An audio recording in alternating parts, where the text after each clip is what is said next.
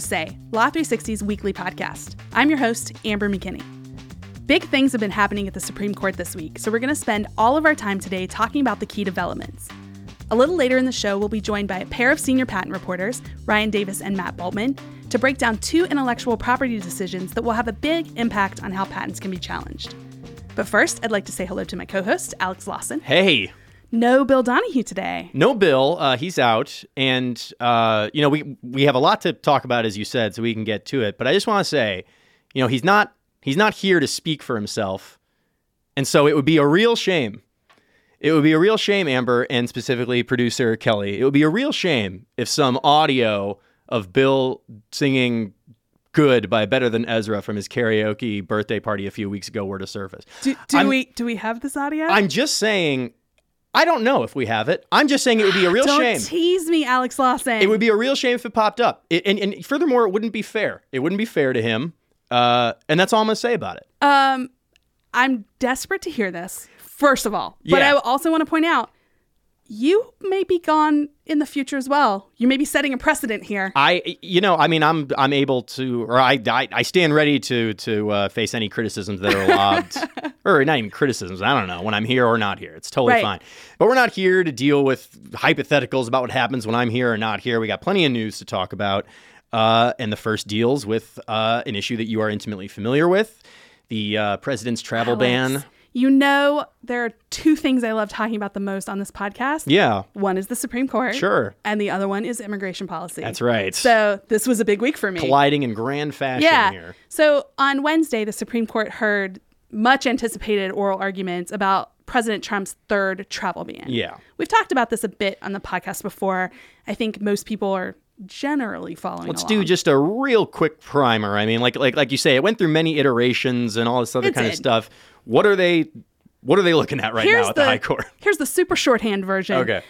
President Trump, about a year ago, uh, a little more than a year ago, Yeah. issued a first travel ban. It sparked all of this uproar around the country. It was struck down. Then he had a second one, also struck down. Now we're up to the third one, and that's what's at the High Court now. Um, there's a group of states and many, many amicus filings to go along with them saying that this was essentially a Muslim ban, that violates the Establishment Clause of the Constitution. So this is a pretty serious case. Okay, and it was like you say, it drew a lot of eyeballs. Heavily politicized issue, but now it's um, squarely a legal issue. We are before the High Court. People are making arguments. Uh, what were those arguments like this week? It was crazy. There's great audio, and we're going to play some clips later, but I would recommend anybody just listen to the whole thing. It was fascinating. The justices overall seem pretty skeptical of the state of Hawaii that's challenging the ban um, because they seem to lean into this idea that the president has really wide latitude when it comes to national security issues. Yes. And that's what this ban was ostensibly for. It was supposed to protect the country. Yeah. Uh, but there were tough questions and weird things all around for this one. There's plenty to break down. Yeah, yeah, and like you know, I'm I'm always curious to see exactly how the justices go at a specific issue, especially something like this. So, what do we got in that regard? I'd love to give everyone listening some flavor of what we had. It was a wide ranging argument, but Justice Kagan really kicked off something I thought was super interesting with a hypothetical. They often do hypotheticals. You're right. But this one was what would happen if there was a president who was a vehement anti Semite? nice. who said really terrible things about Jews and then asked his cabinet to figure out recommendations for how to issue a travel ban for Israel. Wow. What would happen? Uh, yeah, what would happen? Uh, and what did uh, what did the various litigants uh, have to say? Well, she was basically getting at how much deference do you give a president if he said really bad stuff? yeah,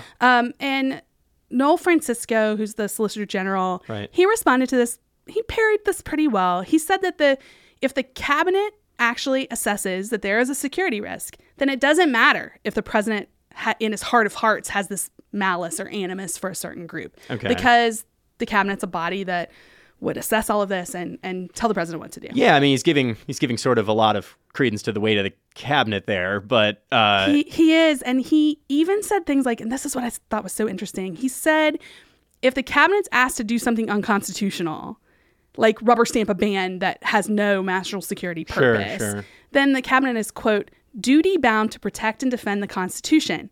So that means they would have to refuse to comply or they'd have to resign. Yeah. Okay. Well, that's like like you say. They always love trotting out hypotheticals, but the questions about the actual policy were interesting as well. Uh, let's let's get into some of that. Yeah. So one of the things for anybody who's been following this case, uh, what many people remember is Trump repeatedly on the campaign trail calling for a, a quote unquote Muslim ban. Yeah. Yeah. So that featured prominently in these arguments. That specific phraseology is like crucial it, here. It did. And all of the tweets and campaign speeches that have reinforced that general idea that this was meant to keep Muslims out of the US. Mm-hmm. So here's what Francisco had to say about that.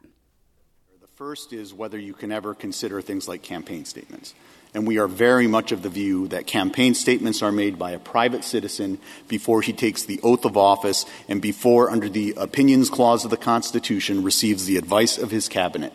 And that those are constitutionally significant acts that mark the fundamental transformation from being a private citizen to the embodiment of the executive branch. So that those statements should be out of bounds. Suppose But you have a local mayor. So what you can hear from that answer is basically the government arguing that whatever Trump said before he became president Yeah. doesn't matter. Yeah, that's it, it. That's interesting. I mean, he's they're they're kind of saying that the very act of running for president and then taking the oath is sort of like a transformative. They did, and they used that kind of language. They said it was transformative. Francisco said that repeatedly.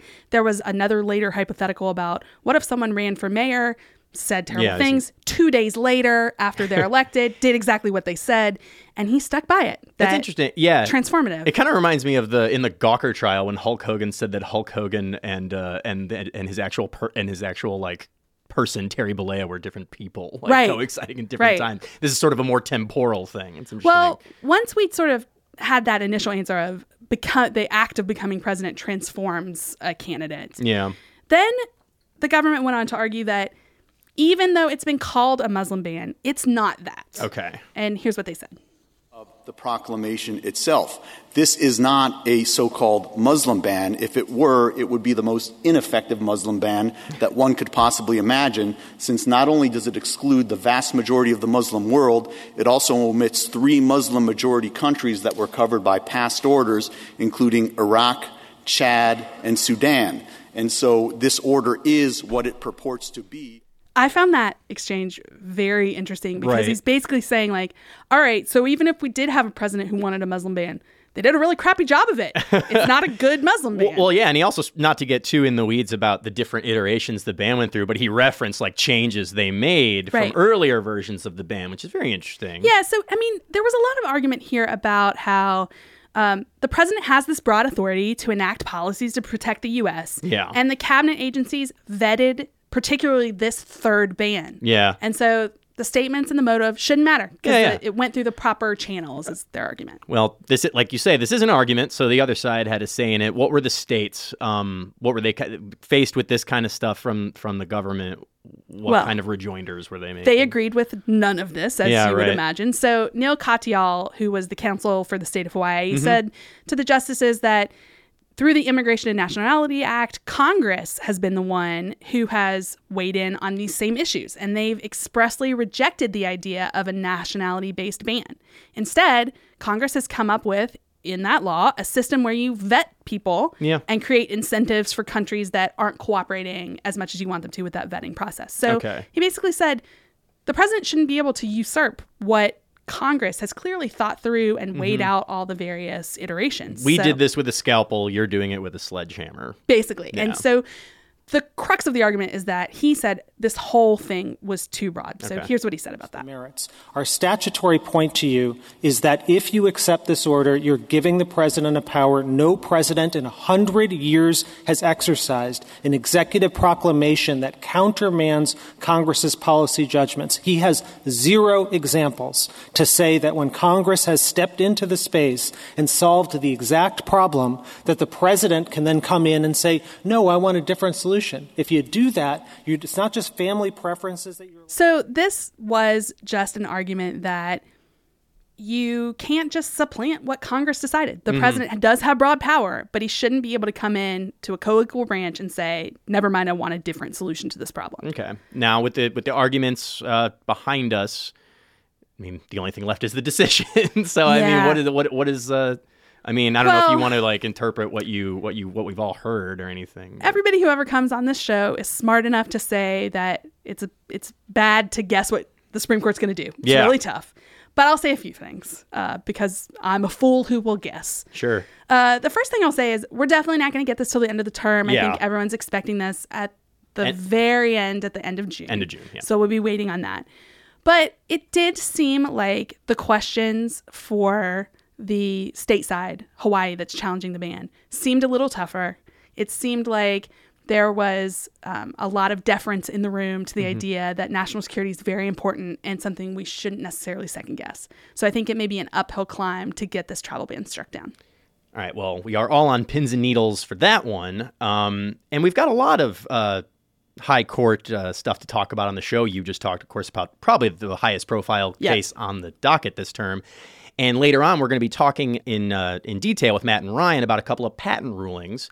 Um, but I wanted to just give us a few minutes on uh, a weird sort of intellectual debate between the justices that came up in one of those very patent cases that we're going to talk about, and it it involved sort of this this showdown between the newest justice uh, Neil Gorsuch and Stephen Breyer. Well, And- I'm I'm interested already. yeah, and they had um it's not exactly like what you call a news item, but they had a very interesting kind of tete-a-tete um, over uh, the very controversial Chevron deference, um, which Okay, yeah. a nerd nerd alarm bells are ringing okay, right well, that- now. I, I should have said that at the beginning, but yes, this is extremely nerdy, but it's very interesting. I think in a, in, a, in like a sort of like live debate within the within Right. the opinions kind of thing. All right, so people might not remember Chevron deference. What is that exactly? Well, the first thing you need to know about it is that I mean, it, its very name sounds like nerdy as hell, like you just said. Like I it's the it. Chevron deference. I'm sure there's like some. I'm sure there's many like bands that never got anywhere named Chevron deference. Um, The best ones. yeah. The first thing you need to know is that it pops up all the time. It is freaking everywhere. Anytime someone challenges uh, the administration's sort of execution of a law. Um, and what it boils down to, it's basically a judicial test that deals with how the executive branch should interpret a law given to it by Congress after it's passed. And it reaches back to this famous 1984 case that was, of course, between the oil, co- the oil company Chevron and the National Resources Defense Council.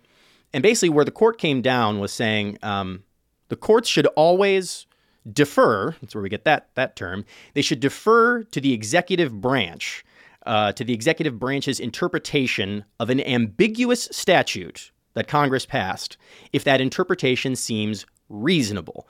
Now, those two terms, ambiguous and reasonable, are like That's key- where the fights are. those are key terms here, and there are all kinds of like different tests for like when something is ambiguous and when something is reasonable. But that's not important. All you need to know, it like I say, it pops up all the time when people are challenging regulations and rulemaking. A company says, "Hey." This is not what Congress meant when it passed this law, executive branch. You're not doing this right. And very often, the administration, whatever administration is in power, responds, Well, it wasn't really clear what Congress Right. meant. We did our best to fill that gap. That's all that, that always pops Yep. up here too. Fill the statutory gap. We did our best, and in that case, the Chevron deference generally says you should side with the administration, the executive branch. Okay, so we had a little squabble about this in court. Mm-hmm. Um, one of the people involved was Neil Gorsuch. Yeah. What does he think of Chevron deference? Well, I mean, ba- it basically popped up in every single profile written when Gorsuch was rumored to be a favorite for the Supreme Court seat, and then, of course, when he was actually tapped for it. Like many conservative thinkers, he hates the Chevron deference. The, Yep. the, the argument basically goes that, like, uh, the courts are basically abdicating their power to, um, you know, review and interpret laws uh, to the executive branch. It basically says, you know, uh, you're giving sort of carte blanche to the executive branch to just kind of like fill in gaps and like do what it wants if laws are kind of sloppily written. And he's never been um, really secretive about that. He gives he's given speeches on it and doing all that stuff, and it popped up again. He even sort of flirted with the idea of uh, maybe doing away with it in some future case, but he kind of just eventually went back to his old sort of criticisms. okay, so Gorsuch hates Chevron deference. Yeah. But he got some pushback. Yeah, this was, and this was the first time this week. Um, like I say, it's not news that he hates Chevron deference, but he got pushback from one of the court's, uh, you know, sort of reliably liberal voices, Stephen Breyer. And uh, Breyer, in a dissent uh, in one of these patent cases, again that we're going to talk about later, um, he basically said, um, you know, like Gorsuch, what you're doing here is you're painting the deference in terms that aren't really fair. Like, it's not carte blanche, like you say. He says, like, it's sort of like a rule of thumb. And actually, there's a quote here from it that's good. Uh, there's a quote from Breyer. I understand Chevron as a rule of thumb, guiding courts in an effort to respect that leeway which Congress intended the agencies to have. So you can see what he's saying here. It's not like we do have a role to play in interpreting laws that you know the administration. Right. It's not just passing the buck entirely to the executive branch. Yeah. Then he did something a little strange though that that that clearly struck a chord with Gorsuch. He said, "And when courts are presented with amb- ambiguities like this, they should consider what, and this is a quote, a hypothetical, reasonable legislator." That's that's the quote that he Wow. used. Would have done when confronted with this legal question, and you can see like Gorsuch clearly read the dissent before he finished his own opinion because he he is almost responding directly to that. He says, "This is a good quote from Gorsuch." Policy considerations cannot create an ambiguity when the words on the page are clear. Neither may we defer to an agency official's preferences because we imagine some hypothetical, reasonable legislator would have favored that approach. Our duty is to give effect to the text that 535 actual legislators plus one president have enacted into law. Okay. This is as close to a smackdown between the justices it's pretty as we ever I get. mean, it's, right? by these nerdy terms, it's pretty interesting. Um, and like I say, uh, the big sort of takeaway here, again, these these judges' views on this particular bit of administrative law were well established, but it's pretty interesting to see them, you know, with this basically pugilism going on in the uh, in these like otherwise wonky patent cases. And Chevron always gets really interesting, gets a lot of people riled up because it's at the very intersection of the three branches of government, It is. right? Like, so and it comes up so frequently. Congress writes this. Uh, the administration has to implement it. Uh, maybe it didn't go so smoothly, and then it's like, well, where? What is the role of the courts? Uh, it'll like like you say, it'll probably pop up again.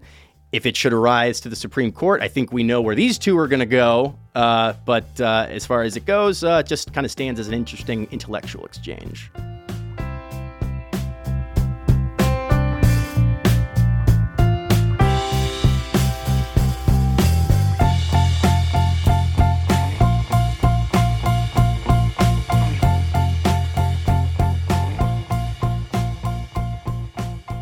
The U.S. Supreme Court issued two big patent rulings this week.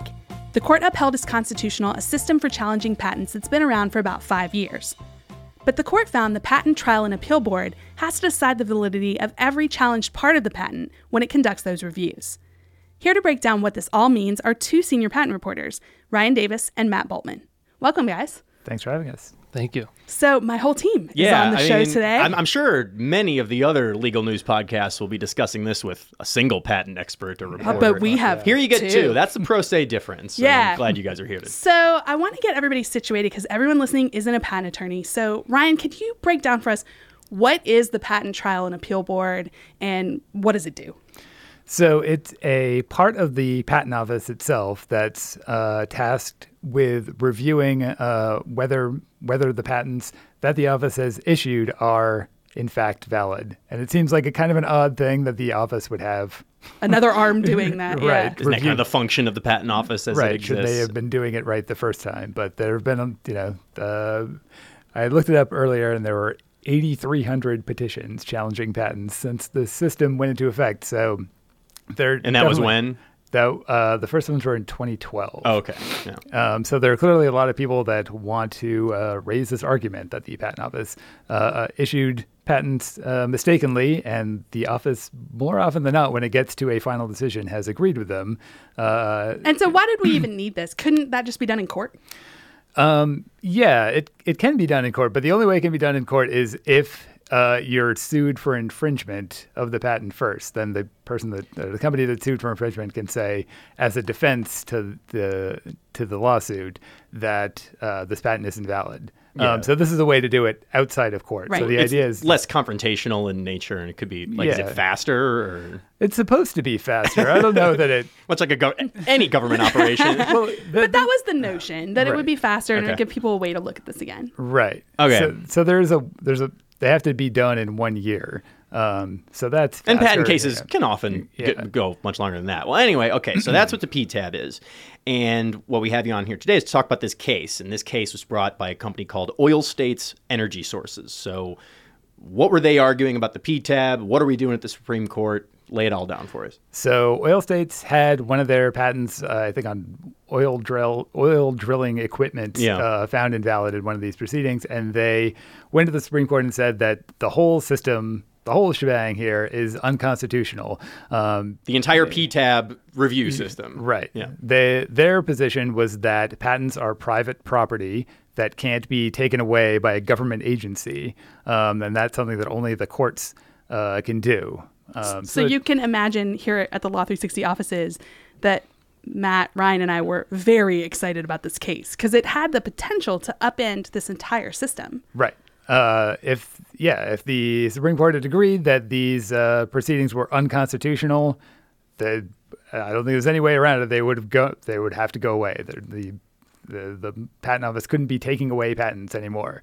But that's not what happened. What did the court That is actually not decide? what happened. Uh, the Supreme Court, in a seven to two decision written by Justice Clarence Thomas, uh, pretty flatly rejected all of the arguments that oil states had presented and held that patents. Uh, well, they didn't quite say that patents are not private property, which is what oil states was arguing. They said they left that to another day, which uh, I don't know. We'll Love, get that love that classic hedge. yeah. yeah. What they held was that the the act of granting a patent is a is a is a public right, um, and Mm-hmm. as a public right, um, that it's subject to um, all of the uh, statutory uh, obligations under that right. So the patent office grants you a patent. It says we have this proceeding where you can take it away. So it's it's all good. It's all it's all Okay. constitutional. Well, that all seems great, guys. Great. So we just so there, breathe just, a sigh of to, just- relief just here. to clarify, there was uh, there was a thing called PTAB invented a few years ago. It reviews patents and uh, it's constitutional,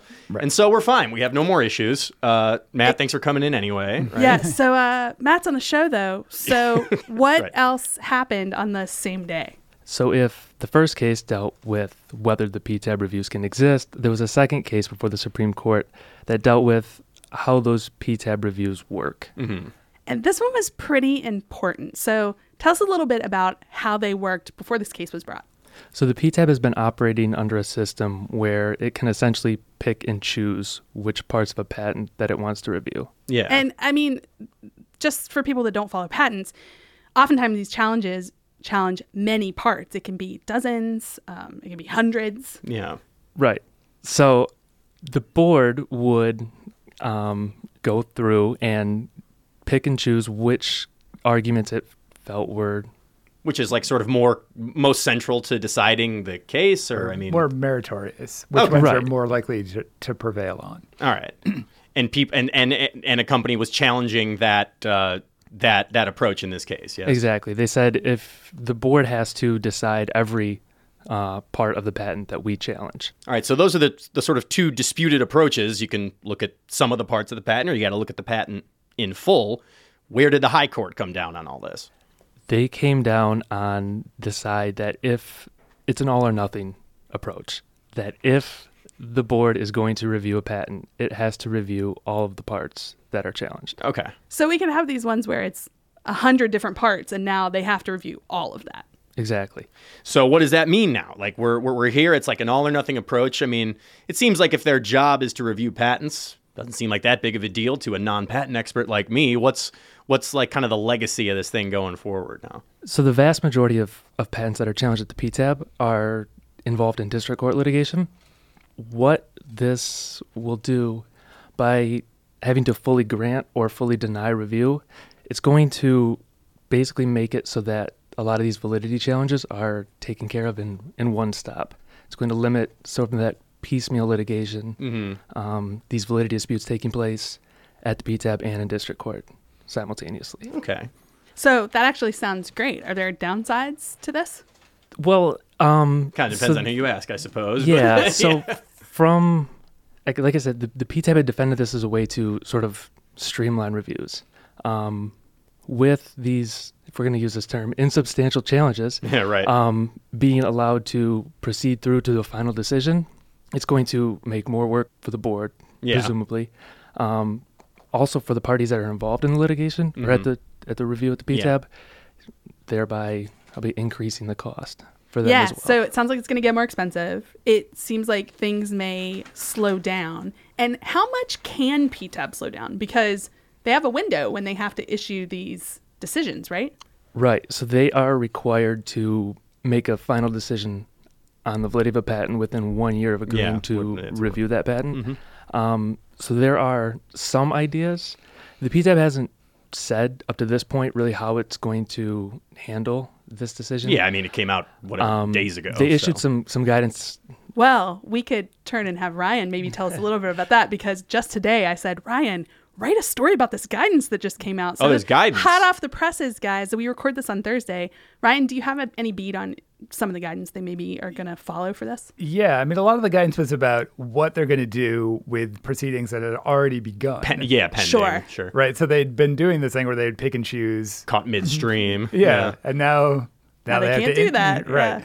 So basically, the guidance it, it says that they can extend deadlines and uh, take additional briefing and things like that. And uh, so they've got for the uh, the the full proceeding, they've got to do it in a year. But there's also in the law a statute that says that for good cause they can extend it by Uh-oh. six months. That Um, sounds like something we may hear a lot more about. Right. Um, so yeah, you can assume there were there were lots of reviews that were instituted just about a year ago. We're Right. almost done, and now they've got a whole new Supreme Court regime to, to deal with. So, guys, knowing how much, and this isn't just a comment based on patent, but just covering the legal system in general.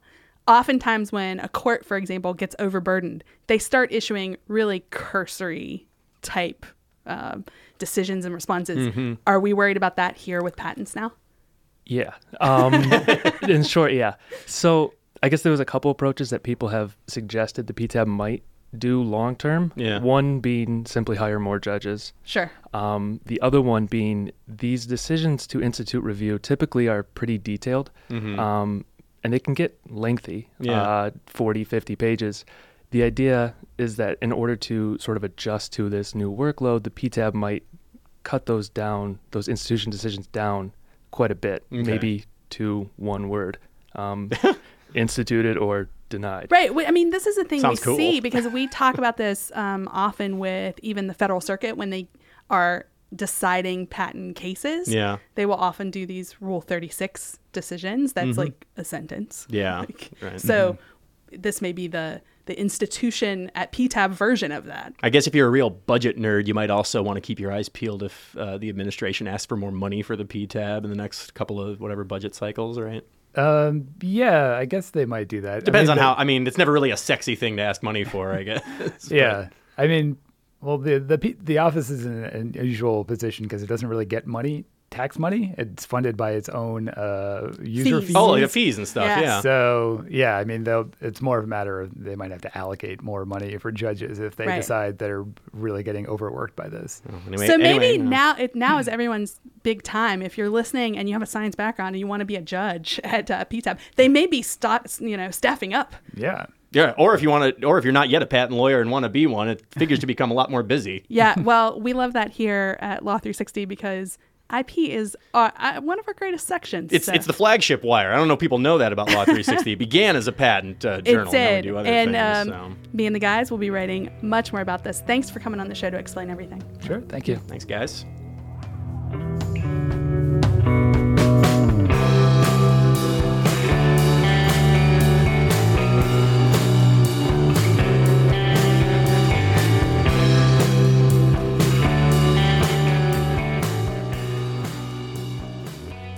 Well, Amber, it was a jam-packed show. Yeah. Lots of high court goodness. We don't quite have time for a proper sort of offbeat segment, but um, just want to say it was really fun doing the show. Uh, Alex, you teased something up top that I'd really like well, to that's what I'm saying. I, I, I think this good a place as any. We don't have an offbeat segment for you, but we got a very special guest to uh, play us out here.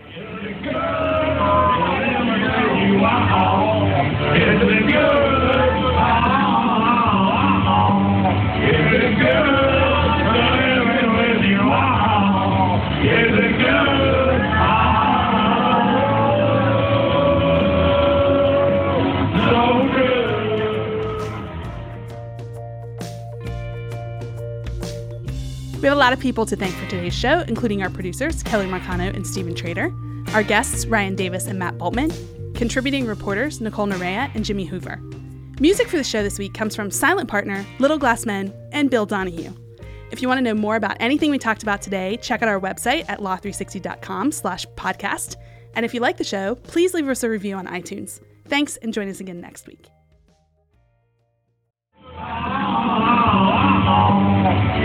Here.